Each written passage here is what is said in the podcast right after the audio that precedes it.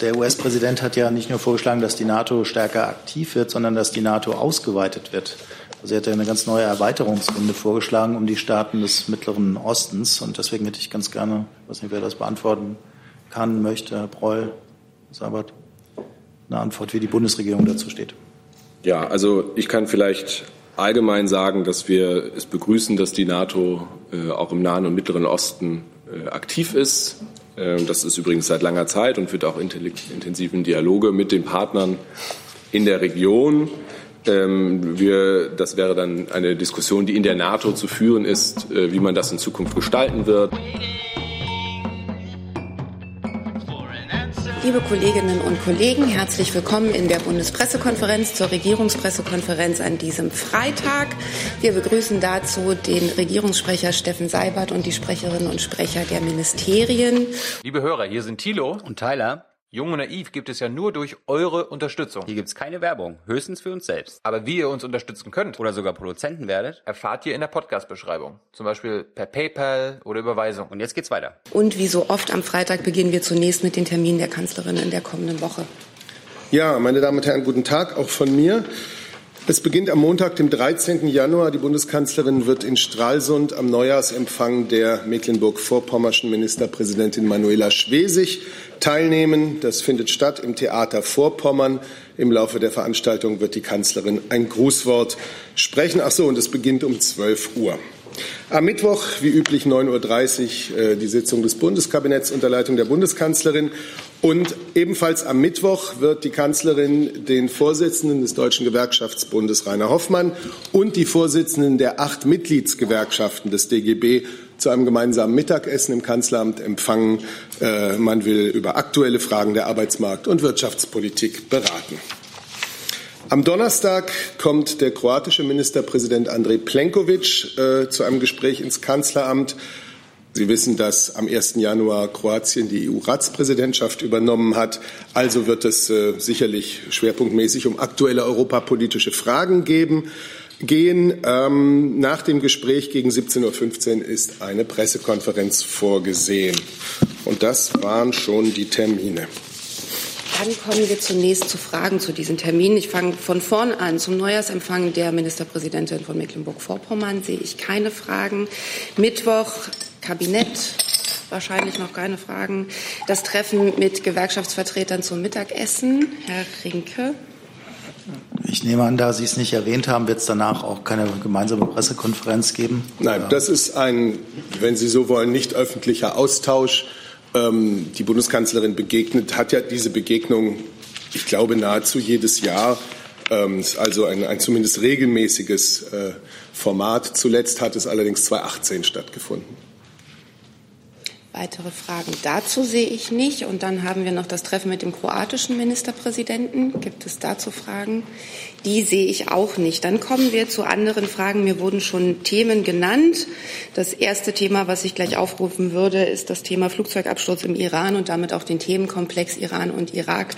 Dann habe ich hier noch die türkischen Schulen unter anderem und das Stichwort RWE. Wir beginnen mit dem Thema Irak-Iran und Herr Rinke hat die erste Frage dazu. Ja, Herr Seibert, ich hätte ganz gerne gewusst, äh, was die Position der Bundesregierung ist, nachdem sich andere Regierungen, Kanadier, die Briten, sich da geäußert haben. Gibt es Erkenntnisse, ähm, dass äh, auch die, Bundesregierung, die die Bundesregierung zu der Ansicht verleiten äh, oder bringen, dass es möglicherweise sich um einen Abschuss handelt? Und es gab ja das deutsche Angebot, möglicherweise bei der Aufklärung auch mitzuhelfen. Sind die Iraner darauf eingegangen? Ja, die Bundesregierung hat die jüngsten Entwicklungen, vor allem natürlich auch die äh, Äußerungen des amerikanischen Präsidenten und des kanadischen Premierministers zur Kenntnis genommen. Eigene Erkenntnisse über die mögliche Absturzursache haben wir nicht. Aber Recherchen und Hinweise auf einen möglichen Raketenbeschuss dieses Flugzeugs müssen natürlich ernst genommen werden. Also äh, muss bei der äh, Ermittlung der Ursache für diesen Absturz alles in den Blick genommen werden und nicht nur ähm, ein möglicher technischer Defekt des Flugzeugs. Also alles muss getan werden, um zur Aufklärung dieser schrecklichen Tragödie ähm, zu kommen. Die Bundesregierung erwartet, dass es äh, eine genaue Untersuchung der zuständigen Stellen im Iran, und zwar in enger Zusammenarbeit äh, mit den in der Hauptsache betroffenen Nationen gibt. Äh, es ist in dem Sinne zu begrüßen, dass Iran jetzt offenbar auch äh, US-amerikanischen Experten ähm, die Einreise äh, ermöglichen will und die Mitarbeit an den Untersuchungen. Es liegt ja im Interesse der internationalen Gemeinschaft, äh, dass gerade vor dem Hintergrund, dass eine sichere zivile Luftfahrt äh, gewährleistet sein muss, ähm, gerade aber auch jetzt in den letzten Tagen durch die Spannungen zwischen USA und Iran, dass die Ursache des Absturzes lückenlos aufgeklärt wird. Und es bleibt dabei, auch deutsche Experten stehen bereit, bei dieser Ermittlungsaufgabe mitzuhelfen, sofern dies gewünscht ist. Dann vielleicht nur einen Punkt noch äh, ergänzen. Der Außenminister hat gestern auch mit seinem ukrainischen Amtskollegen Pustaiko telefoniert und ihm im Telefonat nochmal sein Beileid ausgesprochen und deutsche Unterstützung erneut angeboten. Die Ukraine, Herr Seibert erwähnte es ja gerade, ist bereits mit Experten vor Ort. Es ist wichtig, dass diese bei der Untersuchung vollumfänglich beteiligt werden. Das haben wir äh, mit der iranischen Seite auch so äh, über unsere Kontakte noch einmal gesagt und auch zugesagt bekommen. Dann habe ich Herrn Haug auf der Liste. Eine Frage noch. Äh, die Lufthansa hat ja einen Flug, glaube ich, gestern abgebrochen, beziehungsweise fliegt Teheran aktuell nicht an. Ähm, wer ist da zuständig letztlich? Äh, ist das eine Entscheidung, die rein auf die, die Airlines treffen oder ähm, hat da auch das Bundesluftfahrtamt Einflussmöglichkeiten oder Beratungsmöglichkeiten? Genau, dazu kann ich Ihnen gerne auch Auskunft geben. Also wir beobachten natürlich auch intensiv die Sicherheitslage auch, wie sie sich entwickelt und stehen natürlich auch da natürlich mit dem Auswärtigen Amt in Kontakt. Gestern Abend um 20.44 Uhr wurde eine sogenannte Notice to Airmen mit sofortiger Wirkung für die Fluginformationsregion Teheran und Iran auch veröffentlicht. Diese gilt zunächst bis zum 13.01. diesen Jahres. Es handelt sich hierbei nicht um ein Verbot, sondern um eine Empfehlung an die Luftfahrtunternehmen, besondere flugbetriebliche Risiken in ihren unternehmenseigenen Risikobewertungen Bewertungen zu berücksichtigen. Auf eventuelle Veränderungen der Erkenntnislage im betroffenen Luftraum werden wir natürlich auch unverzüglich reagieren, sollte dies so sein. Die potenziell betroffenen Luftfahrtunternehmen mit den, mit den Luftfahrzeugen nach ähm, betonen auf dem Luftverkehrsgesetz und Linienflügen nach oder von Teheran äh, sind natürlich von uns ähm, kurz davor auch informiert worden, dass ein weiteres Notam, diese Notice to Airman veröffentlicht wird. Ähm, auf Anweisung der Lufthansa Konzernsicherheit, mit der wir natürlich auch in Kontakt stehen, hatte die deutsche Lufthansa bereits zuvor diese zwei Flüge von äh, der Lufthansa und Australian Airlines nach Teheran auch wieder zurückgeholt. Herr Delfs. Frau Busser, noch mal zur, zur Erklärung. Ähm, also das heißt, dass das Verkehrs- oder die Bundesregierung wirkt da jetzt nicht aktiv ein, spricht da auch nicht, also warnt, warnt die Airlines auch nicht explizit, sondern sagt nur, sie, die Airlines sollten die, die Sicherheitshinweise ein bisschen genauer beachten. Also es scheint irgendwie die Reaktion der Bundesregierung an dieser Stelle ein bisschen sehr verhalten zu sein, weil die Bedrohungslage ja doch relativ offenbar ist, oder nicht Bedrohungslage, aber zumindest das Sicherheitsrisiko. Ich, mich wundert jetzt, dass, dass das nicht ein bisschen deutlicher ausgedrückt wird, die Bedenken der Bundesregierung. Vielleicht nochmal generell zu dem Prozedere zu gehen. Ähm, prinzipiell ist es ja immer so, ähm, dass die Staaten der internationalen Zivilluftfahrtorganisation ICAO das Instrument der sogenannten Not um diese Notice zu Airmen ähm, zur Verfügung steht. Ähm, das sind, wie gesagt, Anordnungen und Informationen über temporäre oder auch permanente Änderungen der Aeronautical Information Publication. Also Ziel ist es immer, einen sicheren und flüssigen Luftverkehr zu garantieren. Das ist der Sinn dieser sogenannten No-Terms. Darüber hinaus gibt es auch noch Information Sheets. Es gibt verschiedene Ebenen, wie das gehandhabt wird. Prinzipiell ist es immer so, dass das die deutsche Flugsicherung mit dem eigenen Notice Office auch rausgibt und auch die Airlines sind immer sehr, sehr eng eingebunden, weil natürlich auch jeder Pilotbevorstand natürlich die Informationen zur Lage vor Ort haben muss. Deswegen verfahren wir in dem Fall einfach so. Die sind also sehr, sehr eng mit eingebunden und da findet man auch immer zusammen dann mehr oder weniger aufgrund der Sicherheitslage auch äh, da die Bedingungen, wie man geht. Und in dem Fall haben wir halt diese besondere Risikobewertung zu berücksichtigen gegeben.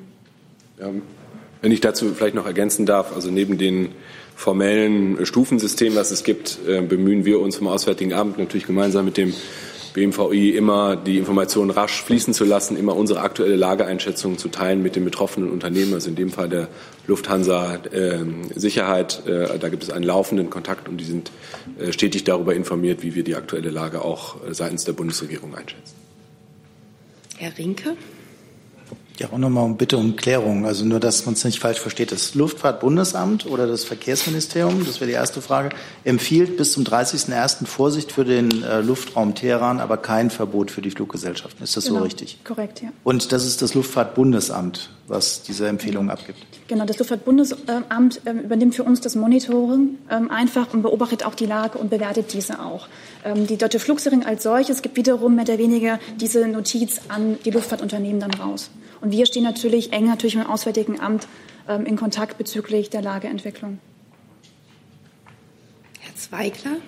Frau Buser noch mal nachgefragt. Ich habe es noch nicht ganz verstanden. Also gibt es sozusagen das Bundesverkehrsministerium in Gestalt des Luftfahrtbundesamts die Verantwortung an die äh, Fluggesellschaften ab? Habe ich das richtig verstanden? Und warum äh, sagt man nicht, gibt man nicht die Empfehlung bis zum 13.01. oder wann auch immer äh, nicht den Luftraum äh, zu benutzen, den Luftraum zum Fliegen und Teheran nicht anzufliegen beispielsweise? Ja, für uns sind natürlich immer mehr oder weniger die Auswertung der Sicherheitslage relevant, auf die wir natürlich zugreifen. Zur Sicherheitslage an sich, glaube ich, kann mein Kollege vom Auswärtigen Amt das besser Ihnen einschätzen. Für uns ist einfach der Ablauf normal so, dass die Airlines an sich ja schon immer sehr, sehr eng eingebunden sind. Man muss halt genau schauen, wie viele Flüge finden statt. Momentan finden keine Flüge nach ähm, Teheran oder ähm, in, ähm, in die Gebiete einfach momentan statt. Das heißt, momentan haben wir die Sicherheitsempfehlung getroffen und die Airline selber, die Lufthansa-Konzernsicherheit, ist auch zum Schluss gekommen, dass momentan die Flüge nicht stattfinden. Wie gesagt, wir beobachten auch weiterhin intensiv und sollte sich andere Lagen entwickeln, werden wir natürlich auch da weiter informieren. Dann gibt es noch eine weitere Frage hier vorn. Nicht unmittelbar zum Absturz, aber zum Thema Iran. Ähm, US-Präsident Trump verlangt von Deutschland und anderen Staaten, das Atomabkommen fallen zu lassen. Was ist die deutsche Antwort darauf? Und ähm, welche Diskussionen zum Thema erwarten Sie auch beim Besuch der Bundeskanzlerin in Moskau?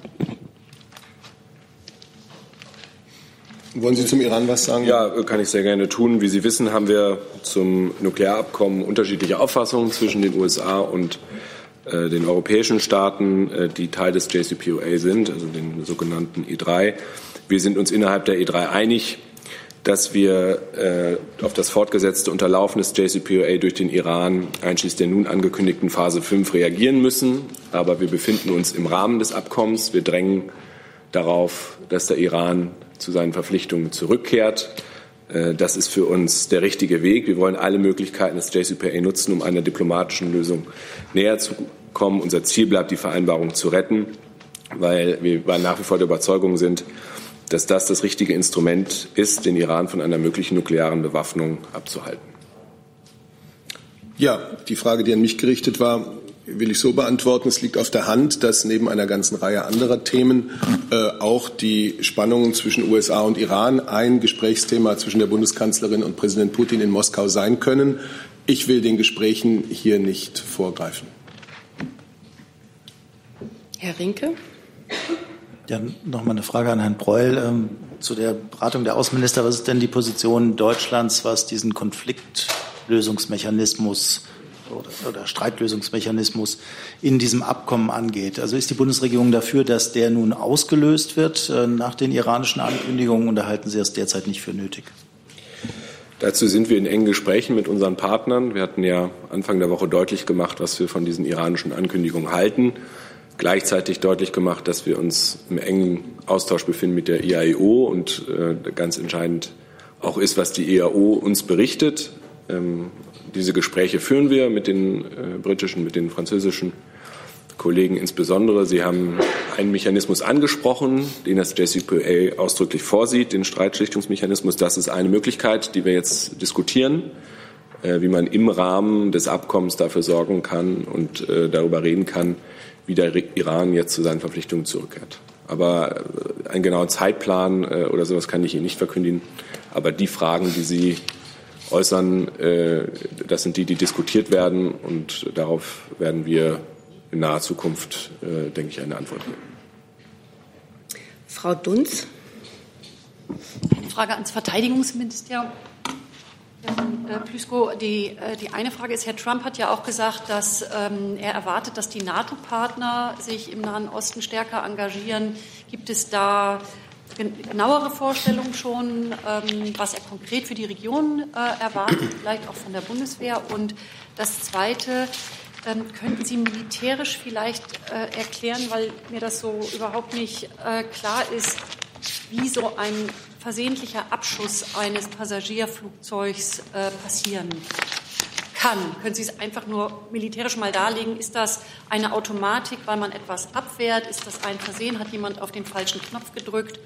Und ähm, äh, zur, zur, zur, zur, Lage dort, wenn, die wenn Teheran offensichtlich die Amerikaner gewarnt hat, dass Raketen in dem Stützpunkt einschlagen.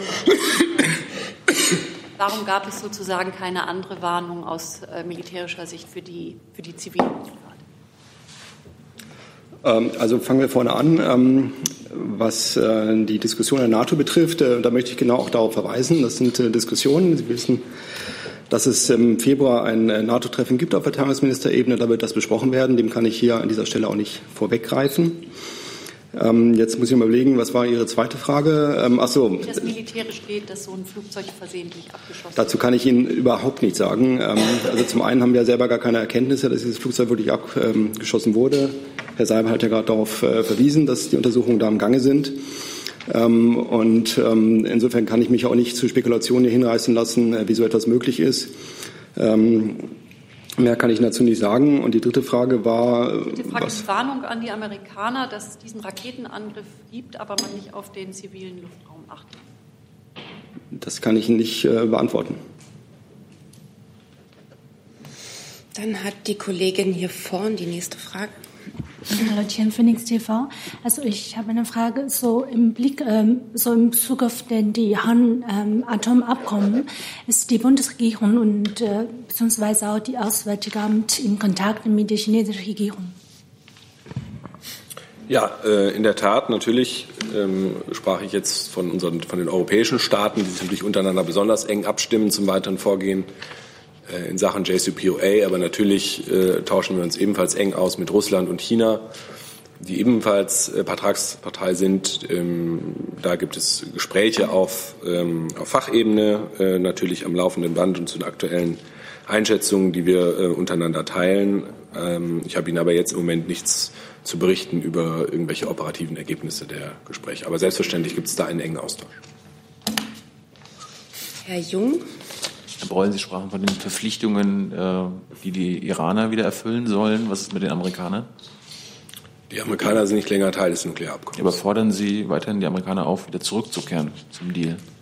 Naja, ich hatte vorhin schon deutlich gemacht, wir haben da unterschiedliche Auffassungen, USA und äh, wir zum Thema JCPOA. Äh, selbstverständlich, und das haben wir auch öffentlich wiederholt gesagt, bedauern wir den Austritt der Amerikaner aus dem JCPOA, weil wir es für ein richtiges Instrument halten wenn die Amerikaner sich dazu entscheiden sollten, zum Abkommen zurückzukehren, ist das mit Sicherheit nicht vom Nachteil. Aber ich habe keinerlei Anzeichen dafür, dass das äh, Überlegungen wären, die im Moment in Washington angestellt würden.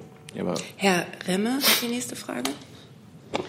Ja, ich hätte gerne eine Lernfrage an, an Herrn Breul, was den Konfliktlösungsmechanismus angeht, der ja vertraglich vereinbart ist. Wenn Sie sagen, die USA sind ausgestiegen, sollte dieser Mechanismus ausgelöst werden und es wird die Kommission gebildet, innerhalb der nun Streitfragen geschlichtet werden können oder müssen, äh, ist es dann zwingend notwendig, dass alle Signaturstaaten am Tisch sitzen oder würde auch das ohne die Vereinigten Staaten stattfinden? Und die andere Frage, losgelöst vom Abkommen und mit Blick auf den Schlagabtausch der letzten Tage, warum hat die Bundesregierung äh, darauf verzichtet, den Sicherheitsrat zu einer Sitzung anzurufen? Ja, zum ersten Teil der Frage, ähm, das müsste ich mir von den Experten noch mal bestätigen lassen, äh, Herr Remme, aber ich bin mir ziemlich sicher, dass äh, die Interpretation so ist, dass die Vertragsparteien in dem, an dem Streitschlichtungsmechanismus beteiligt sind, also in dem Fall nicht mehr die USA, weil sie nicht länger Vertragspartei sind, auch wenn sie den Vertrag in der ursprünglichen Form unterschrieben hatten. Aber das würde ich mir gerne noch mal bestätigen lassen, das reiche ich Ihnen dann äh, nach. Äh, zum Sicherheitsrat kann ich nur sagen, ähm, dass selbstverständlich für uns ein zentrales Gremium der internationalen Sicherheit ist und äh, wir auch über diese Frage diskutiert haben. Der Außenminister hat mit dem Generalsekretär telefoniert, äh, Herrn Guterres, und gemeinsam wurde äh, überlegt, ob das äh, zum jetzigen Zeitpunkt sinnvoll ist oder nicht. Für uns ist wichtig, wir wollen das tun, was zur Deeskalation beiträgt, was zur Dialogfähigkeit beiträgt und da konstruktive Schritte finden. Äh, in dieses Gespräche dauern an. Äh, bisher gab es keine Sitzung im Sicherheitsrat. Das kann man aber nicht ausschließen, dass es äh, die in Zukunft geben wird. Da stimmen wir uns ganz eng ab äh, mit unseren europäischen Partnern, die im Sicherheitsrat sitzen, mit dem VN-Generalsekretär und beraten gemeinsam, was sinnvoll ist, zu welchem Zeitpunkt. Ja, Nachfrage. Also das Ergebnis der Erwägungen ist ja offensichtlich, weil es die Sitzung nicht gegeben hat. Aber meine Frage war ja, welche Gründe sprechen dagegen? Naja, ähm, wir, das hatte ich versucht zu sagen, ich kann es gerne noch mal anders versuchen. Für uns ist entscheidend, was trägt zur Deeskalation bei, ähm, in welchem Gremium können wir was erreichen äh, und vor allem äh, natürlich auch, was äh, hält der Generalsekretär für sinnvoll, zu welchem Zeitpunkt. Und diese Art von Fragen diskutieren wir. Und Ihre Beobachtung ist richtig. Bisher hat es keine Sitzung gegeben. Darum können Sie daraus schließen, dass unsere Antwort so war. Aber das muss nicht auf alle Zeit unsere Antwort bleiben. Also die Gespräche darüber führen wir weiter. Ähm, ob und wann äh, eine Sicherheitsratssitzung zu diesem Themenkomplex stattfinden wird. Herr Rinke. Ja, weil das eben schon angesprochen wurde, noch mal eine Frage zur NATO und der Rolle im Mittleren Osten. Äh, der US-Präsident hat ja nicht nur vorgeschlagen, dass die NATO stärker aktiv wird, sondern dass die NATO ausgeweitet wird. Also er hat ja eine ganz neue Erweiterungsrunde vorgeschlagen um die Staaten des Mittleren Ostens. Und deswegen hätte ich ganz gerne, ich weiß nicht, wer das beantworten kann, möchte, Herr Breul, Sabat, eine Antwort, wie die Bundesregierung dazu steht.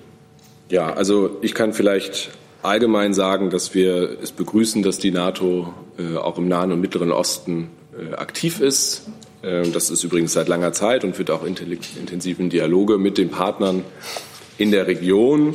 Ähm, wir, das wäre dann eine Diskussion, die in der NATO zu führen ist, äh, wie man das in Zukunft gestalten wird, ob es da anderer Formen bedarf. Ähm, das äh, kann man alles sehen, kann man alles diskutieren. Frage äh, einer Erweiterung des Bündnisses um weitere Mitglieder würde ich Sie aber verweisen auf Artikel 10 des Washingtoner Vertrages. Dort heißt es, die vertragsschließenden Staaten können aufgrund eines einstimmig getroffenen Übereinkommens jeden anderen europäischen Staat, der in der Lage ist, die Grundsätze dieses Vertrages zu fördern und zur Sicherheit des nordatlantischen Gebiets beizutragen, zum Beitritt zu diesem Vertrage einladen. Ist das eine Aufforderung an Herrn Trump, dass er sich mal diesen Artikel 10 durchliest, weil offenbar schlägt er ja dann was vor, was gar nicht gehen kann?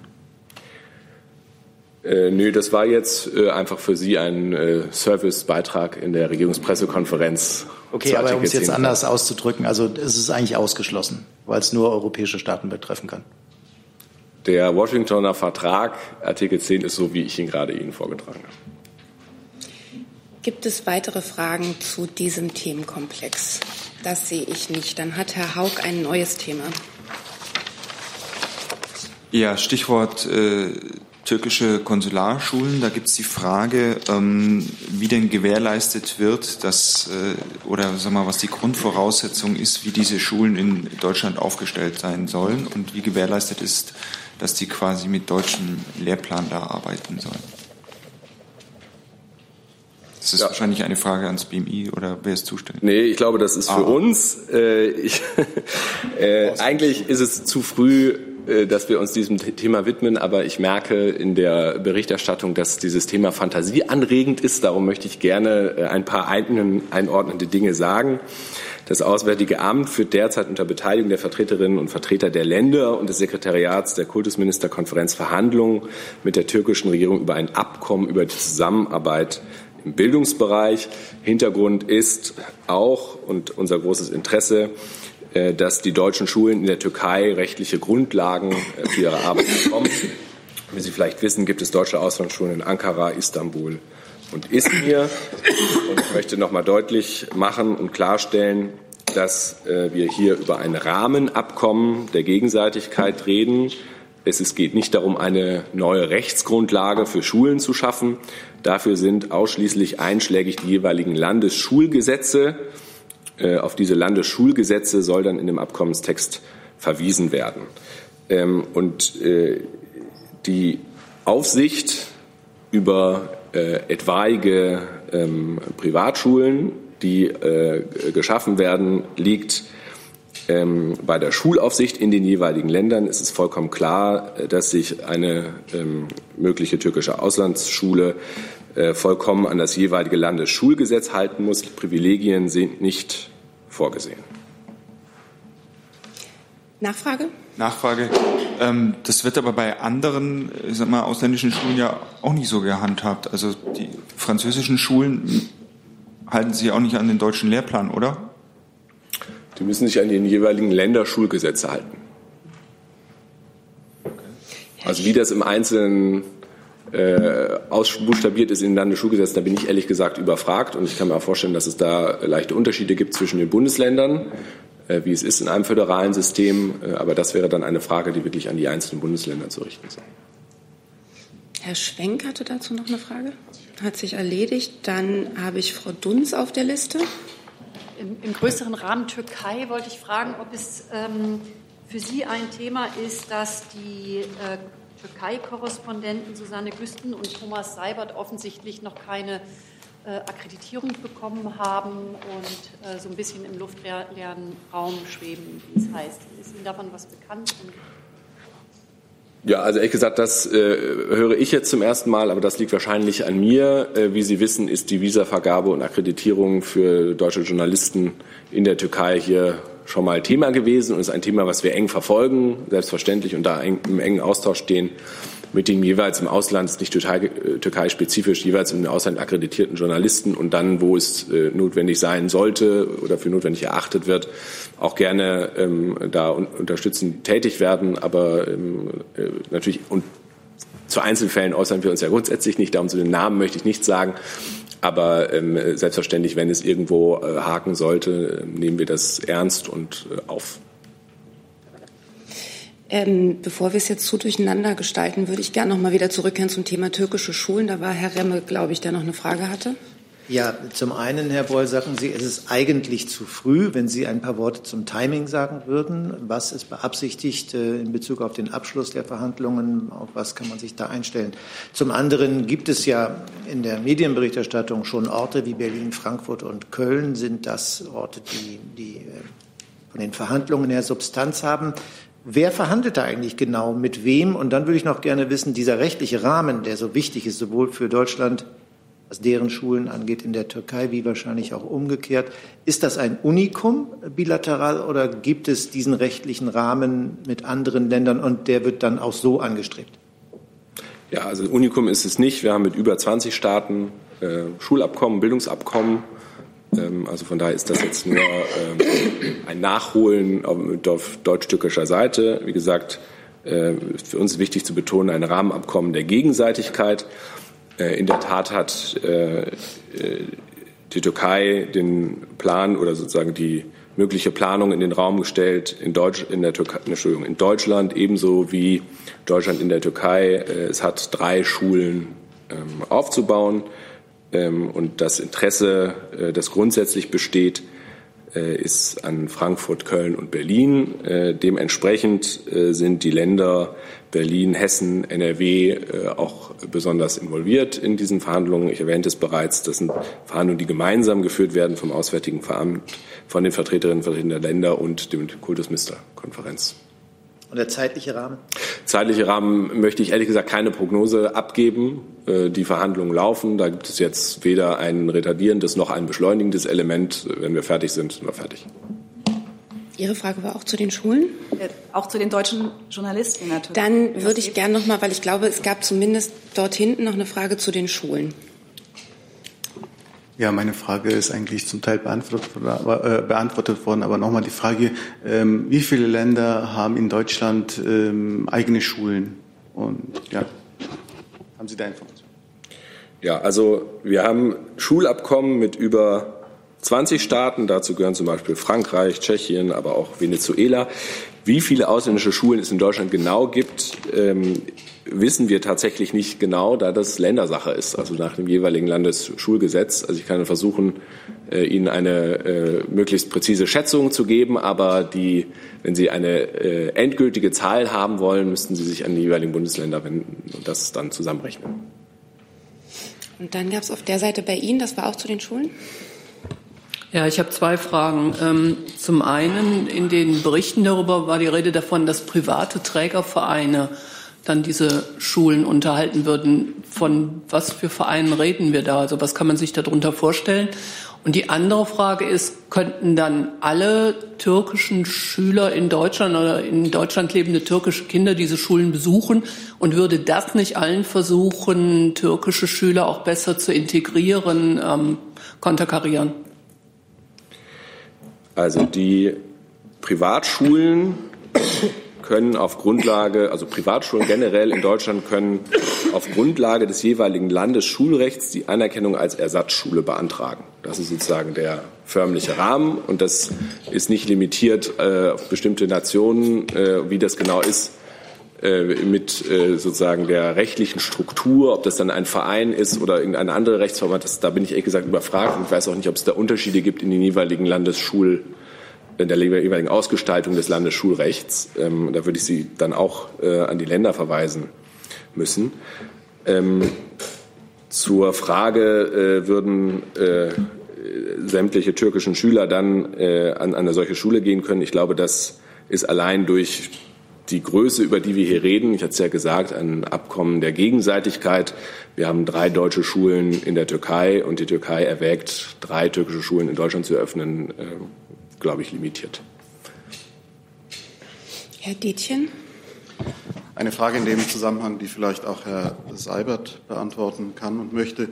Man kann und muss vielleicht auch diese Überlegungen mit Blick auf äh, türkische Schulen in Deutschland ja in einem größeren Zusammenhang sehen, nämlich im Bestreben der Türkei, eine aktive Rolle in der deutschen Öffentlichkeit und Gesellschaft zu spielen. Dazu gehört zum Beispiel auch ähm, der Staat oder die Erweiterung deutschsprachiger Medienangebote des türkischen Staatsfernsehens.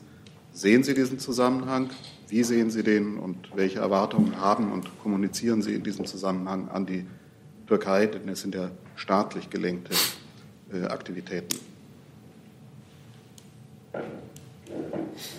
Also ich glaube, zunächst einmal ist es ganz sinnvoll, die Dinge durchaus gesondert zu behandeln. Herr Breul hat jetzt gerade über das Thema der möglichen türkischen Schulen in Deutschland gesprochen und hat ja klar gemacht, wie sie den äh, Schulgesetzen der zuständigen Länder äh, unterzuordnen sind. Das heißt, äh, wie diese Gesetze werden eingehalten werden müssen. Ähm, wenn es mediale Aktivitäten in Deutschland gibt, dann gelten auch für solche Aktivitäten die hier gültigen Gesetze. Wir sind ein Land, das die freie Berichterstattung äh, hochhält und wertschätzt und äh, daran hat sich und dennoch gibt es einen rechtlichen Rahmen und an den hat sich jeder zu halten. Äh, das ist das, was ich dazu sagen kann. Ich will ganz kurz noch mal auf das Thema der Journalisten in der Türkei ähm, zurückkommen. Ähm, ich habe im Moment keinen Überblick über den Stand der, der Jahresakkreditierung der deutschen Korrespondenten äh, in der Türkei, aber wir hatten dieses Thema ja im vergangenen Jahr äh, und auch früher gelegentlich.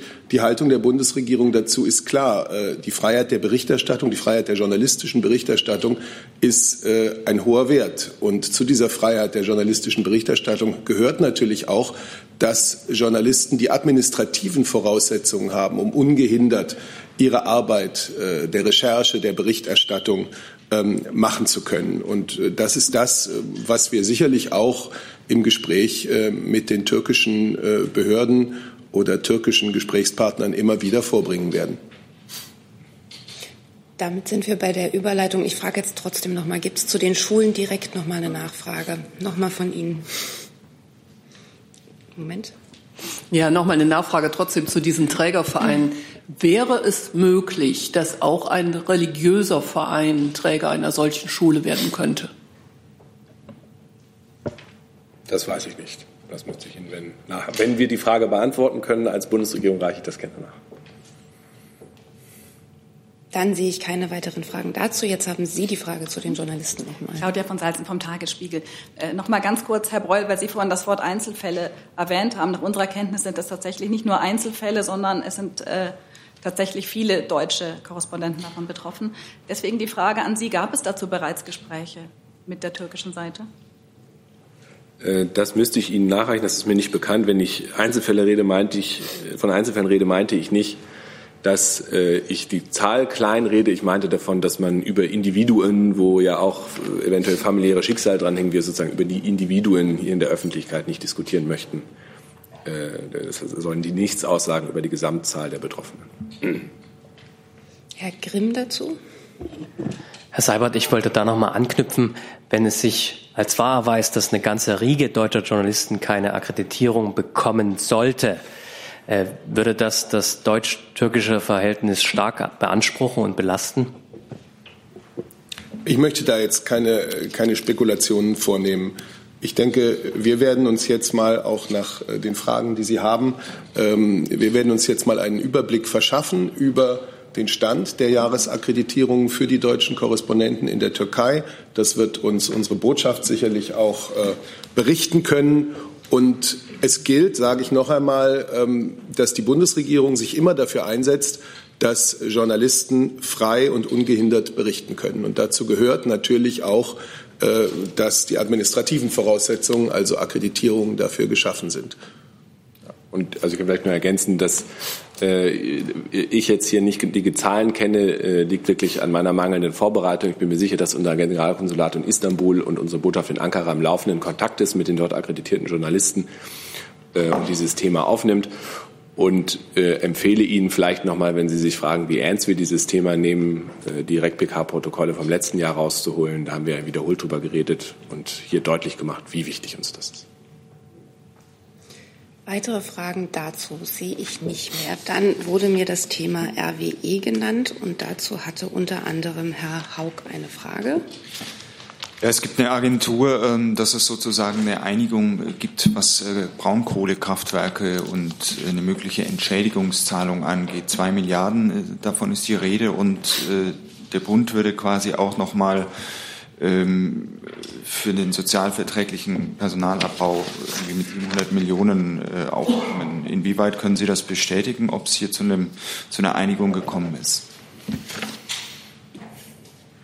Dazu kann, sagen, dazu kann, ich sagen, dass die Gespräche mit den Braunkohlekraftwerksbetreibern noch laufen. Und äh, sie verlaufen konstruktiv, aber sie verlaufen noch. Und Ziel ist es, ein konsensuales Ergebnis, ein einheitliches Ergebnis für den Ausstieg aus der Kohleverstromung zu finden. Ähm, das ist auch der Auftrag der Kommission Wachstum, Strukturwandel und Beschäftigung. Und äh, angesichts der laufenden Verhandlungen bitte ich Sie um Verständnis, dass wir keine weiteren Details dazu jetzt kommentieren. Das heißt, die Zahlen sind reine Spekulation und können von Ihnen nicht bestätigt werden. Und ähm, haben Sie vielleicht Anschlussfrage noch einen Zeithorizont, bis wann diese Gespräche abgeschlossen werden sollen? Also wir arbeiten daran, wir arbeiten mit Hochdruck daran, dass diese Gespräche und das Kohleausstiegsgesetz ins Kabinett kommen kann. Ähm, Details, also die Zahlen können wir weder bestätigen noch dementieren. Es sind einfach Gespräche, die laufen. Und zu den Inhalten der Gespräche sagen wir nichts, bevor die Gespräche äh, abgeschlossen sind. Frau Sorge? Ja, mich interessiert noch mal bei den Terminen. Äh, der Kanzlerin wurde nicht äh, darauf eingegangen, dass am Mittwochabend laut Berichten ein Treffen der Kanzlerin mit den Ministerpräsidenten der Bundesländer, gerade im Osten, äh, stattfinden soll, wo es auch noch mal um das Thema Kohle gehen soll. Ähm, und da wollte ich noch mal nachfragen: Steht der Termin so? Und wenn ja, ähm, geht es darum, um Strukturhilfen äh, für den Osten? Was, was sind genau die Themen? Die Bundesregierung steht zu Fragen des Kohleausstiegs äh, natürlich im äh, engen Kontakt, im engen Austausch mit den betroffenen Bundesländern. Äh, steht im engen Austausch heißt, es gibt äh, Gespräche in verschiedenen Formaten. Ähm, aber ich beziehe um Verständnis, dass ich zu Einzelheiten äh, dieser Arbeiten am Kohleausstiegsgesetz ähm, hier keine, Einzel keine, keine Auskunft geben kann. Aber wird es ein Treffen im Kanzleramt geben? Ich habe Ihnen die öffentlichen Termine der Bundeskanzlerin für die kommende Woche vorgetragen und zum Thema Austausch mit den Bundesländern in Sachen Kohle habe ich jetzt das gesagt, was ich Ihnen heute sagen kann. Dann hatte die Kollegin auf der Seite eine Frage. Ja, ähm, Henrike Rosbach, SZ. Auch zum Kohleausstiegsgesetz. Ähm, nach unseren Informationen hatte das Kanzleramt ähm, vor Weihnachten noch darauf bestanden, dass man die beiden Teile Steinkohle und Braunkohle zusammen verabschiedet. Jetzt ist zu hören, dass im Kabinett doch erst nur der Steinkohleteil verabschiedet werden soll. Würde mich interessieren, wie es zu dem Sinneswandel kommt.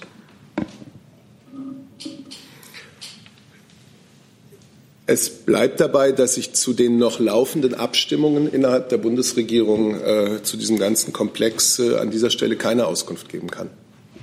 Dann vielleicht noch eine Nachfrage ans Wirtschaftsministerium und Umweltressort. Für wie sinnvoll halten Sie denn jeweils eine möglicherweise getrennte Verabschiedung dieser beiden Teile?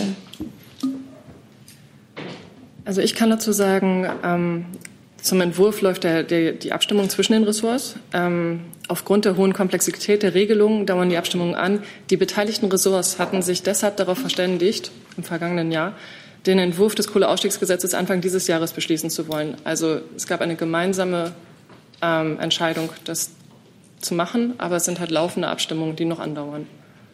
Wir haben das Gesetz vorgelegt als Wirtschaftsministerium im November, aber die Ressortabstimmungen dauern noch an und da kann ich auch keine weiteren Details zu nennen.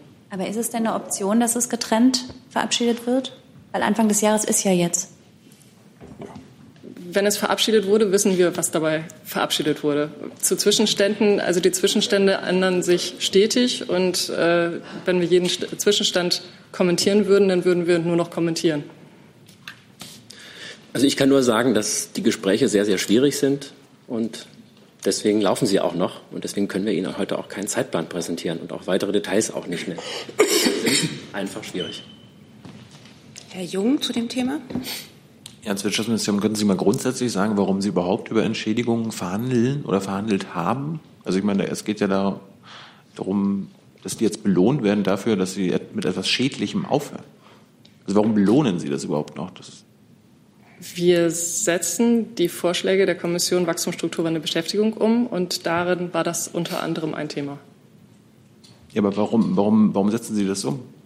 Warum setzen wir das um? Weil es einen Auftrag gibt, den, den Kommission, dieser Kommission zu folgen. Herr Kreuzfeld hat die nächste Frage. Auch da finde ich das nicht begrüßenswert. Ähm, Herr Seibert, wir hören hier jetzt, äh, der, der, Bericht der Kohlekommission ist jetzt ja fast ein Jahr alt und wir hören hier seit Monaten auf jede Frage vom Wirtschaftsministerium, man arbeite mit Hochdruck und eine Einigung werde zeitnah erwartet. Das geht jetzt seit einem Dreivierteljahr ungefähr so. Ich stelle die Frage hier recht regelmäßig. Mich würde mal an, interessieren, ab welchem Zeitpunkt eigentlich aus Ihrer Sicht der Punkt gekommen ist, wo man das vielleicht von dem Wirtschaftsministerium die Verhandlungen mal ins Kanzleramt verlagern müsste, oder kann das jetzt möglicherweise noch monatelang so weitergehen? Ich habe gar keinen Anlass, äh, über eine Änderung des Verfahrens hier zu spekulieren. Das Bundeswirtschaftsministerium äh, federführend, Bundeswirtschafts- und Energieministerium, hat den Entwurf eines Kohleausstiegsgesetzes erarbeitet und dieser Entwurf ist in der Ressortabstimmung. Ähm, und äh, diese Dinge sind kompliziert. Das hat ja auch Kollege Haufe gerade gesagt. Die Ressortabstimmung läuft. Sie ist durchaus auch schon weit fortgeschritten. Und Jetzt müssen wir Sie um ein wenig Geduld noch bitten. Nachfrage. Finden Sie es denn akzeptabel aus Sicht des Kanzleramts, dass jetzt ein Jahr vergangen ist seit dem Bericht der Kohlekommission und nichts passiert ist? Weil uns dieses Thema so wichtig ist, den Kohleausstieg zu organisieren, wofür ja längst äh, auch im vergangenen Jahr erste äh, Beschlüsse im Kabinett gefasst wurden, arbeiten wir mit Hochdruck daran. Herr Rinke. Ja, zwei Nachfragen zu dem Gesagten. Herr Seibert, Sie hatten ja nicht nur die öffentlichen Termine, äh, sondern auch das Treffen mit den Gewerkschaftsvertretern nächste Woche genannt. Also warum ist es ein Geheimnis, wenn sich die Kanzlerin mit den ähm, mit einigen Ministerpräsidenten trifft. Können Sie das nicht vielleicht doch bestätigen? Und eine Frage ans Wirtschaftsministerium. Wenn Sie sagen, man steht mit RWE in Verhandlungen, hätte ich ganz gerne gewusst, ob Sie dieselben Entschädigungsverhandlungen im Moment in derselben Konkretisierungsstufe auch mit anderen Kohlekonzern führen. Ich habe zu den äh, Terminankündigungen der kommenden Woche keine hinzuzufügen. Entschuldigung, die Frage war mehr oder weniger, warum? Weil wenn das Treffen mit den Gewerkschaftsvertretern, was nicht öffentlich ist, angekündigt wird, ist ein Treffen mit Ministerpräsidenten. Das ist jetzt kein Geheimtreffen. Ähm, wenn es denn stattfindet, die Frage bezog sich darauf, es kann ja auch sein, dass es nicht stattfindet, ich weiß es nicht, ähm, doch ankündigungswürdig oder bestätigungswürdig. Das Treffen mit den Gewerkschaften ist äh, eine regelmäßige Tradition. Das hat auch in der Vergangenheit manchmal äh, mit äh, anschließenden Presseterminen stattgefunden, in diesem Jahr nicht. Deswegen habe ich Ihnen das angekündigt. Und äh, bei allem anderen sind wir äh, im Rahmen dessen, was wir äh, den intensiven Austausch mit den betroffenen Ländern zum Thema des Kohleausstiegs genannt haben. Und vielleicht noch nach zu den Braunkohlekraftwerksbetreibern. Ich habe ausdrücklich Braunkohlekraftwerksbetreiber in Plural verwendet. Ich würde auch noch mal kurz äh, was zur Bemerkung sagen wollen. Es ist bisher nichts passiert. Ähm, es hat bis 2020, also bis zu diesem Jahr, ja mehrere Abschaltungen von Kraftwerken, Kohlekraftwerken aus Gründen des Klimaschutzes gegeben. Sie sind in die Reserve gestellt worden, nee, nicht nur eins. Es gibt mehrere Blöcke, die abgeschaltet worden sind. Sie wollen, wenn Sie vielleicht, äh, es gibt äh, die Wattzahl, liegt, glaube ich, über, bei über 2000 Megawatt sind abgeschaltet worden, ähm, beziehungsweise eben vorübergehend stillgelegt worden in die Reserve und das aus Gründen des Klimaschutzes auch. Ähm, und äh, Deutschland ist auch mittlerweile äh, Teil der internationalen Allianz von Ländern, die eben einen Kohleausstieg für sich beschlossen haben ähm, und diesen auch verfolgen. Ähm, und äh, wir sind jetzt dabei, ihn zu betreiben. Er ist, wie gesagt, sehr schwierig. Ich kann verstehen, dass da Ungeduld dabei ist. Die haben wir auch. Aber wir müssen am Ende ja etwas vorlegen, was äh, in der Öffentlichkeit auch überzeugend ist. Und das dauert. Leider. Leider. Frau Dunz hat die nächste Frage. Zum Zeitplan wollte ich noch mal fragen, da ja die Ministerpräsidenten Mittwochabend dann da sind, bedeutet das, dass das, dass das Gesetz nicht am Mittwoch ins Kabinett kann, sondern frühestens am 22. Die erste Frage. Und die zweite Frage ist, äh, ob es eine Bewertung Ihrerseits gibt, äh, den Vorschlag von Juniper, unterstützt auch von Laschet, von, von MP Laschet, dass ähm, Datteln 4 ans Netz geht und dafür andere Kraftwerke äh, zum Teil auch im Osten früher geschlossen werden könnten, als es der Zeitplan vor einem Jahr noch vorsah. Die Gespräche laufen, Details kommentieren wir nicht. Äh, die Frage ist ja nach dem Zeitplan. Das das bedeutet, dass, ähm, habe ich ja gerade gesagt, es, also es kann am 15. im Kabinett sein, demnach frühestens am 22. Also zu den Kabinettsterminen sagen wir, glaube ich, gar nichts. Das ist regelmäßig eine Frage. Von Herrn Seibert. Die Kabinettstermine werden immer kurzfristig, äh, jeweils ab Montagabend oder Dienstag äh, vor einer Kabinettssitzung bekannt gegeben. Und Datteln? Wir haben gesagt, dass äh, die Gespräche mit den Betreibern laufen, weit fortgeschritten, aber noch nicht abgeschlossen sind. Frau Sorge. Ich würde gerne noch mal Herrn Seibert vor dem Hintergrund fragen, wie sehr oder wie wichtig ist der Bundesregierung eine 1 zu 1 Umsetzung des Beschlusses der Kohlekommission?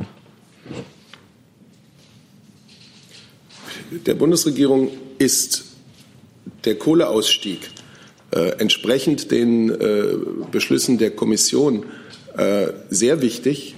Er ist ein sehr wichtiger Teil auch ähm, unserer Klimaschutzpolitik.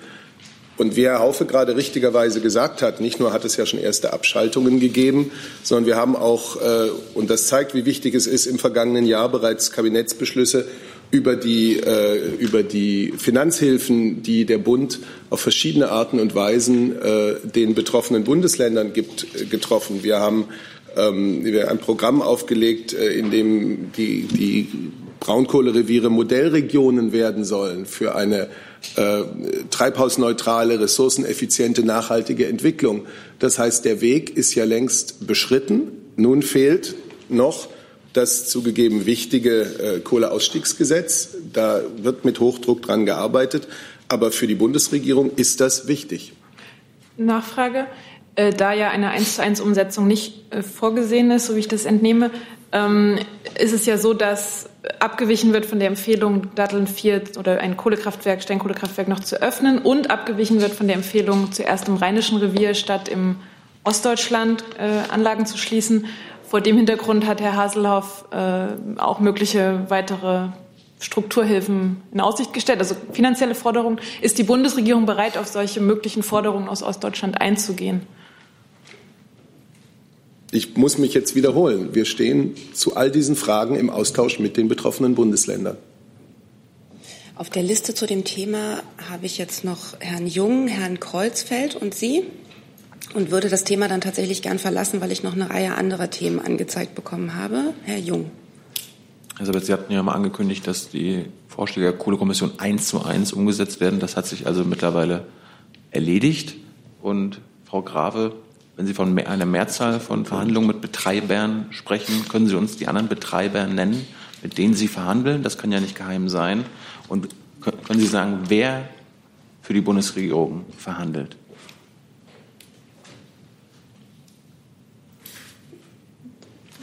Okay, also zu den Betreibern, zu der zweiten Frage. Ähm, es ist bekannt, welche Kraftwerksbetreiber Braunkohlekraftwerke betreiben und das können Sie sehr schnell recherchieren, dann können Sie das, glaube ich, selbst erarbeiten. Ja, ich würde es gerne aus Ihrem Mund hören. Hab die Namen hier nicht vorliegen. Hm? Und wer verhandelt für die Bundesregierung? Das Wirtschaftsministerium handel, äh, verhandelt derzeit. Vertreter des Wirtschaftsministeriums. Wahrscheinlich im Austausch mit Vertretern des Kanzleramts. Ich bin mir nicht sicher. Könnten Sie das äh, spezifizieren, Herr Seibert? Wer verhandelt dort genau? Nur Wirtschaftsministeriumsvertreter? Und meine Frage an Sie hatte ich auch noch. Natürlich ist das Kanzleramt äh, in Verbindung mit äh, und in Zusammenarbeit mit dem Bundeswirtschaftsministerium äh, in diesen Gesprächen auch involviert. Meine andere Frage? Da wüsste ich gerne äh, erst einmal dieses Zitat, äh, das Sie da verwenden. Kai Rauso. Das wäre schön. Vielleicht reichen Sie es nach. Montag. Nachreichung von der anderen Ich bin da. Gut. Bevor wir in den Dialog treten, hat jetzt Herr Kreuzfeld noch eine Frage dazu. Eine Frage hat sich erledigt, weil das ging auch ums Kabinett. Das wird ja anscheinend nicht kommentiert. Aber jetzt noch mal ganz kurz nachgefragt, Herr Seibert und auch Herr Haufe, weil Sie eben sagten, es sei ja als Konsequenz aus der Kohlekommission schon Kraftwerksblöcke abgeschaltet werden. Das wollte ich noch mal verstehen. Es sind zwei Braunkohlekraftwerke stillgelegt worden als Konsequenz, wenn ich es richtig sehe, aus der Sicherheitsbereitschaft, die 2015 beschlossen worden ist. Da ist 2019 die beiden letzten Blöcke vom Netz gegangen, hat, glaube ich, mit der Kohlekommission jetzt erstmal relativ wenig zu tun, war, glaube ich, Sigmar Gabriel oder so ungefähr, der das damals beschlossen hat. Ähm, was meinten Sie damit dann sonst eben, äh, dass das doch schon Konsequenzen gehabt habe? Nein, ich meinte damit, äh, und ich glaube auch nicht, dass ich als Konsequenz gesagt habe, genau wie Kollege Haufe es gesagt hat, dass äh, die Bundesrepublik Deutschland sich bereits auf den Weg des Kohleausstiegs gemacht hat.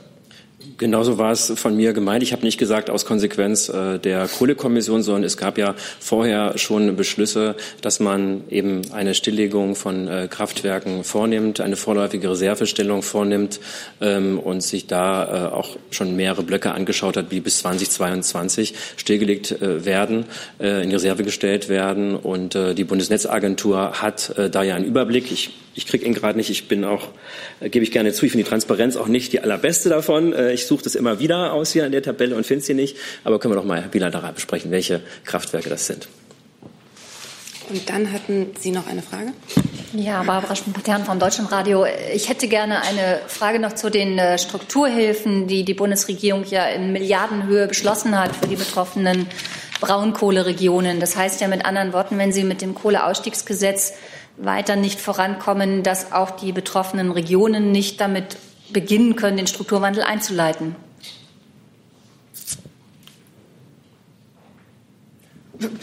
Die Gesetze sind miteinander verknüpft. Ja.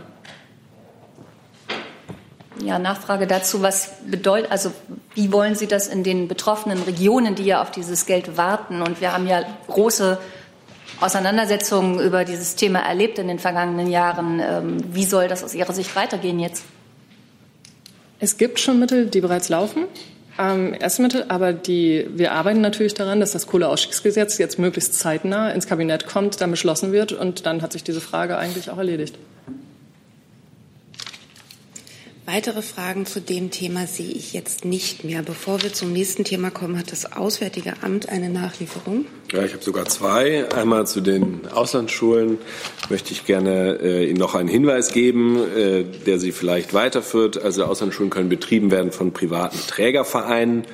Jeder Trägerverein muss konform gehen mit den Bestimmungen und Vorgaben des jeweiligen Bundeslandes. Also ich bin jetzt kein Experte im Vereinsrecht, ähm, aber ich glaube, das beantwortet auch Ihre Frage. Und dann hätte ich noch Nachlieferung für Herrn Remme. Äh, es ist so, wie ich vermutet hatte, in dem äh, Gremium für den Dispute Resolution Mechanism, den Streitschlichtungsmechanismus des Nuklearabkommens, sitzen die Mitglieder der Joint Commissions, also die verbleibenden Teilnehmerstaaten. Das scheint auch keine Nachfragen zu provozieren. Dann hat Herr Haug ein neues Thema. Eine Frage an das BMVG. Ähm, Stichwort Handy, Frau von der Leyen. Ähm, was macht die Auswertung? Haben Sie da neue Erkenntnisse? Und wenn ja, welche? Äh, ich meine eigentlich, dass wir uns letztens erst dazu nochmal geäußert haben. Wir haben ja einen Bericht gefertigt. Dieser Bericht wird dem Untersuchungsausschuss zugehen. Äh, dort äh, der, der Ausschuss hat das Recht der Erstinformation. Deswegen kann ich Ihnen dazu jetzt inhaltlich auch nichts weiter sagen. Weitere Fragen dazu sehe ich nicht. Ein Kollege, der eine Frage hatte, verlässt uns gerade. Dann ist Herr Remmer als nächstes dran. Das hat sich auch erledigt. Das waren die türkischen Schulen. Dann hat Herr Zweigler noch ein neues Thema. Das Thema geht auch an das Bundesverteidigungsministerium, äh, vielleicht auch an das Bundesumweltministerium. Im August hat die Marine in der Ostsee äh, Seeminen gesprengt, offenbar Altlasten aus dem Zweiten Weltkrieg. Äh, Teile davon, also Teile der Sprengung waren in Natur, fanden in einem Naturschutzgebiet statt. Es gibt dort eine ganze Reihe toter Schweinswale. Nun hat der äh, wissenschaftliche Dienst des Bundestags in einem Gutachten festgestellt, dass die Sprengung dort widerrechtlich erfolgt sei. Ich hätte gern gewusst, welche Konsequenzen die Marine daraus zieht. Ja, ich glaube, dass wir über die Konsequenzen auch äh, ohne diesen vorliegenden, dieses vorliegende Gutachten bereits gesprochen haben, mehrfach. Äh, ich glaube, sogar diese Woche war es schon, mhm. Ähm, dass wir nun gesagt haben, dass wir selber festgestellt haben, dass es da in den Prozessabläufen ähm, äh, durchaus zu unterschiedlichen Interpretationen gekommen ist und dass wir deswegen das so übergreifende Gespräche aufgenommen haben. Die laufen derzeit, äh, um in der Zukunft äh, verhindern zu können, äh, dass so etwas noch einmal passiert. Weitere Fragen dazu, zu diesem Thema? Äh, Herr Seibert, ich habe so verstanden, am Mittwoch, Sie würden uns ein bisschen mehr, besser informieren über denn die Staatsbesuche von Frau Merkel. Äh, ne, ne, Moment, wir, wir, waren noch, wir waren noch bei den Schweinswahlen. Hatten Sie dazu eine Frage? Nein. Sie haben ein neues Thema, oder? Nee, dann, dann schreibe ich Sie noch mal hinten drauf. Entschuldigung, das war ein Missverständnis. Aber das BMU wollte ergänzen? Genau, ich wollte noch äh, ergänzen, es war ja auch noch mal eine Frage offen gewesen äh, zu der Finanzierung der Untersuchung. Ähm, es ist jetzt so, dass das Bundesamt für Naturschutz die Finanzierung übernimmt der mittlerweile äh, 30 Schweinswale, die im Zeitraum nach den Sprengungen gefunden worden sind. Ähm, der Zeitraum betrifft zwei Monate nach den Sprengungen und äh, dann wird versucht ähm, zu klären, äh, wo die Todesursachen liegen. Das ist nach so einem langen Zeitraum nicht mehr ganz so einfach. Ähm, aber die betraute Hochschule wird dann ihre, ihre Aufgabe hier entsprechend wahrnehmen können. Herr Jung? Schließt sich denn das BMU dem wissenschaftlichen Dienst an bei, bei seiner Bewertung? Und äh, wie wollen Sie denn in Zukunft sicherstellen, dass es bei solchen Aktionen sowas nicht mehr passiert? Der wissenschaftliche Dienst bestätigt die Rechtsauffassung, die das Bundesumweltministerium hatte die, äh, und hat. Die ähm, Bundesnaturschutzbehörden sind in so einem Fall, gerade hier in einem internationalen Meeresnaturschutzgebiet, zu beteiligen. Das ist ja der eine äh, Gegenstand, ähm, den das Gutachten benennt. Und äh, wir sind genauso auch der Meinung, dass es eine Umweltverträglichkeitsprüfung ähm, hätte geben müssen für so einen Fall, bei dem erhebliche Schäden für den Artenschutz erwartet werden könnten. Und ähm, ja, deswegen teilen wir diese Auffassung. Und Sie haben jetzt gerade gefragt, welche Konsequenzen ziehen wir daraus? Äh, der Kollege vom Bundesverteidigungsministerium hat es ja gerade erläutert. Ich denke, alle ähm, Beteiligten sind durch diesen tragischen Vorfall ausreichend sensibilisiert, dass sowas nicht noch einmal vorkommen kann. Und wir werden genau damit diese beiden Rechtspunkte eben entsprechend auch in Zukunft beachtet werden, jetzt das Verfahren absprechen. Herr Zweigler noch mal zu dem Thema. Dann die Nachfrage noch mal an das äh, Verteidigungsministerium. Äh, Gibt es denn Pläne, wann nächste Sprengungen äh, durchgeführt werden sollen und sind denn in diesen Fällen werden da die äh, Naturschutzbehörden konsultiert bzw. Umweltverträglichkeitsprüfungen durchgeführt? Wir sind keinen Termin.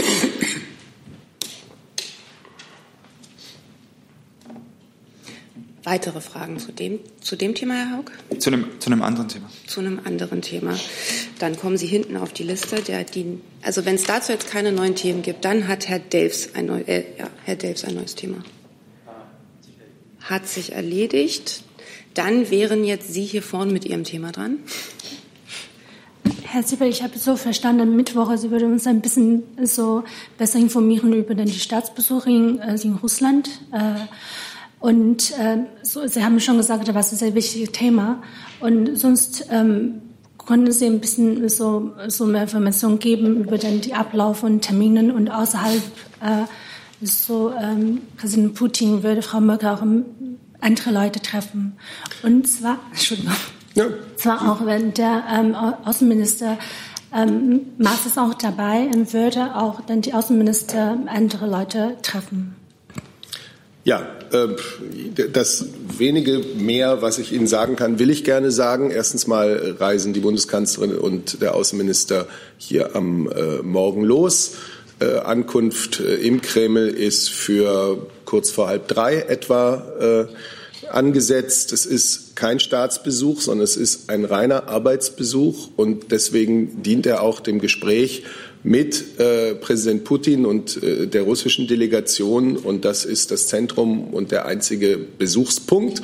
Ähm, nach dem Gespräch, ich sage jetzt mal gegen 17 Uhr, ähm, ist eine gemeinsame Pressekonferenz der Bundeskanzlerin und des russischen Präsidenten geplant und dann fliegt sie wieder zurück nach Deutschland mit dem Außenminister. Ja, und genau, der Außenminister äh, begleitet die Bundeskanzlerin, hat da sozusagen kein eigenes äh, Parallelprogramm oder sonst was. Herr Delfs dazu? Ja, Herr Sabert, noch eine kurze Nachfrage dazu. Ähm, auf wessen Wunsch kam eigentlich dieses äh, Gespräch zustande?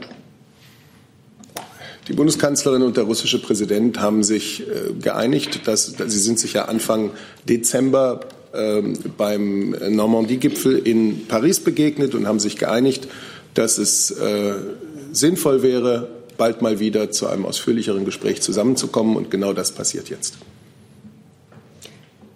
Herr Rinke.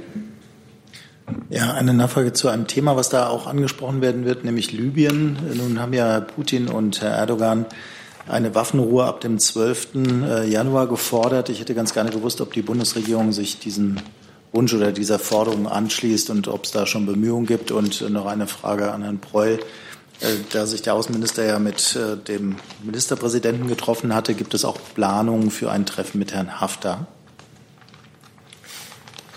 Ja, über konkrete Planungen der letzten Frage anzufangen, kann ich Ihnen äh, derzeit nichts berichten.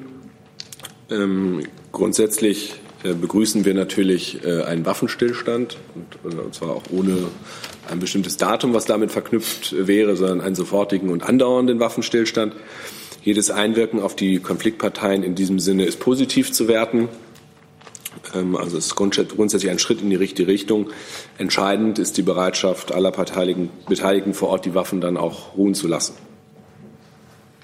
Ich kann vielleicht noch hinzufügen, Russland ist natürlich äh, gerade beim Thema Libyen ein wichtiger Gesprächspartner.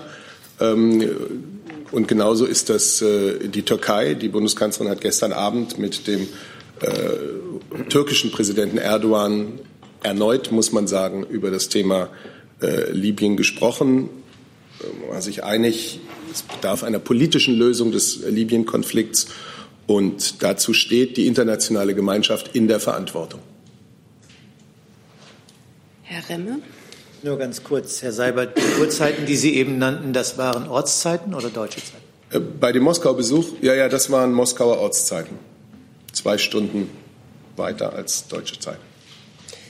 Weitere Fragen sehe ich nicht. Ich habe jetzt noch neue Themenanmeldungen von Frau Herzog, Herrn Haug und Herrn Jung und würde damit dann heute gern die Frageliste schließen, da wir die Stunde schon längst erreicht haben. Frau Herzog ist die nächste. An das Verkehrsministerium und an das Finanzministerium. Es gibt aus der Union Rufe nach einer neuen Bahnreform. Fraktionsvize Lange hat sich für eine GmbH ausgesprochen als Organisationsform und für eine Trennung von Schienennetz und Betrieb. Ähm, steht für den Bund die Aufstellung der Bahn als Aktiengesellschaft grundsätzlich zur Disposition? Vielleicht starte ich mal. Was ich grundsätzlich zu dem Thema sagen kann, ist, der Minister hat ja bereits angekündigt, dass er in diesem Frühjahr äh, zu einem Spitzengespräch wird um mit allen politisch Verantwortlichen, auch mit der Opposition und auch den Verbänden über die Ausrichtung des Konzerns zu sprechen. Hierbei geht es auch um Grundsatzfragen. Ähm, Dabei, ähm, so hat er es auch erklärt, geht es ihm einmal um die Organisation der Bahn, die so aufzustellen, dass Durchgriffsmöglichkeiten, Transparenz und Entscheidungsfindung besser werden. Ähm, alles Weitere muss natürlich dann im Anschluss geklärt werden. Das heißt, im Moment äußern Sie sich inhaltlich überhaupt nicht. Können Sie sagen, wann dieses Treffen stattfindet und vielleicht auch darauf eingehen, ob eine Abtrennung des Netzes vielleicht grundsätzlich vorstellbar ist? Ähm, wie gesagt, in diesem Frühjahr, es gibt noch keinen Termin. Wir können gern informieren, wenn der Termin feststeht, wann das stattfinden wird. Und wie gesagt, das wie gesagt, wird auch Thema sein, weil man sämtliche Grundsatzfragen zu dem Konzern dort natürlich auch diskutieren wird. Noch eine Frage? Das heißt, Sie möchten schon Grundsatzfragen auch stellen. Oder das heißt, wenn Sie darüber sprechen, dann stellen Sie äh, die jetzige Struktur ja auch in Frage oder sind bereit, das zu tun. Also es geht natürlich um die Grundsatzfragen der Bahnpolitik als solches und wie er auch betont hat, bereits auch schon selbst gesagt hat, zur Organisation der Bahn, auch mit Durchgriffsrechten, ähm, Transparenz und Entscheidungsfindung. Weitere Fragen zu dem Thema sehe ich nicht. Dann hat Herr Jung noch ein Thema. Sogar zwei. Äh, aber Eins. Erst, ja, ich fange mit dem ersten an, ja. Ähm, an Herrn Alter und das BMI. Es geht um den Freispruch äh, für Herrn Reisch auf Malta in dieser Woche. Ähm, wie kommentieren Sie diesen Freispruch? Begrüßen Sie das aus deutscher Sicht? Äh, ging ja um den Fall letztes Jahr, wo er festgesetzt wurde und 230 Menschen äh, erst nach über einer Woche gerettet werden konnten. Ja, der Fall ist bekannt. Äh, wir kommentieren ihn nicht, weil es eine Entscheidung der maltesischen Justiz ist und wir kommentieren äh, die Entscheidungen in anderen Staaten üblicherweise nicht. Ja, aber Sie kommentieren ja den Fall, bevor es vor das Gericht ging. Ich meine, äh, Herr Seehofer hat als Innenminister damals, also im Juni letzten Jahres, gefordert, dass die Lifeline festgesetzt werde, als Voraussetzung dafür, dass die Menschen zum Teil nach Deutschland kommen. Jetzt fordert Sea-Watch, die sind ja äh, diejenigen, die das Schiff betreiben, eine Entschuldigung vom Innenminister. Äh, Zitat, weil das Schiff eineinhalb Jahre lang festgesetzt war, hat Horst Seehofer damit eine Mitschuld dass seitdem weiter Menschen ertrunken sind. Können Sie da eine Entschuldigung erwarten?